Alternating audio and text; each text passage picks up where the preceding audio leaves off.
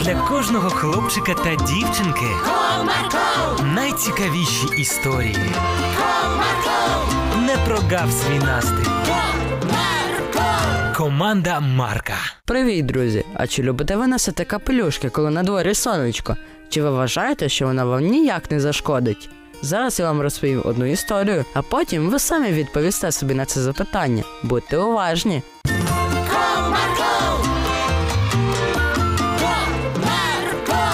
Одного жаркого сонячного ранку Галинка збиралася на прогулянку зі своєю подругою Наталкою. Вона поснідала, одяглася, склала свій маленький рюкзачок та вже вийшла з будинку, як її зупинила мама. Доню, а ти чого це на двір без капелюха йдеш? Ну там же тепло, сонечко світить. Ось тому то й потрібно його одягнути. Але ж навіщо? Тому що коли сонечко дуже сильно світить, то може статися тепловий удар. Воно ж так далеко. Так, доню, швиденько одягни капелюх і тільки потім підеш гратися. Ну добре, добре, натягну я цей капелюх. Промовила Галинка, надягнула капелюшок та вибігла з будинку на двір. Ой, як я не люблю ці капелюхи. Промовляла дівчинка сама до себе. І ось як сонечко, яке так далеко, може спричинити тепловий удар. Ось я не вірю в це. Додала Галинка та зняла свій капелюшок і поклала в рюкзачок.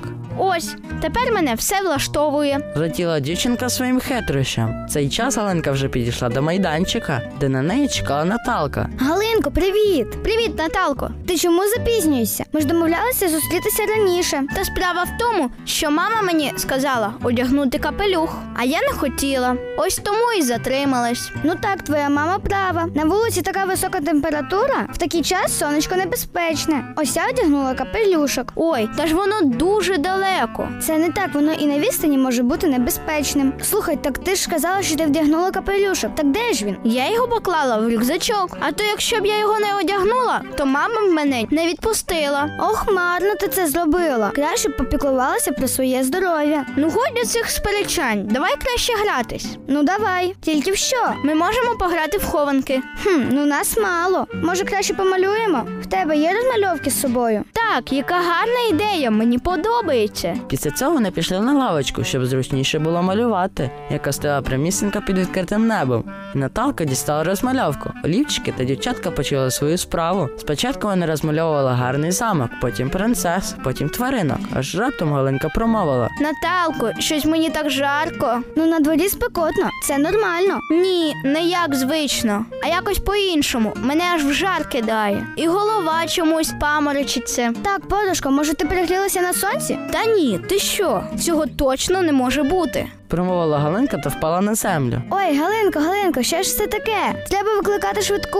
Почала панікувати Наталка. Через декілька хвилинок швидка була вже на місці. Так, що сталося? Моя подруга втратила свідомість. Ага, зрозуміло. А що ви робили до цього? Ну ми розмальовували на цій лавочці. Промовила Наталка, показуючи їй на лавочку, де сидів лікар. Ой, так вона ж під відкритим небом, і сонечко прямісінько на вас світить. Ви хоч в капелюшках були? Я так, а Галинка без капелюшку. Ось в цьому і справа. Таке сонце дуже небезпечне, тому потрібно носити капелюшки, щоб не отримати тепловий удар. Я зрозуміла. Тепер, дівчинко, тобі потрібно буде лікуватись. І запам'ятай, що сонечко, хоч і далеко, але воно надто потужне, тому може бути небезпечним для нас. Ось така історія, друзі. Тому не забувайте натягати свої капелюшки під час спеки. До зустрічі!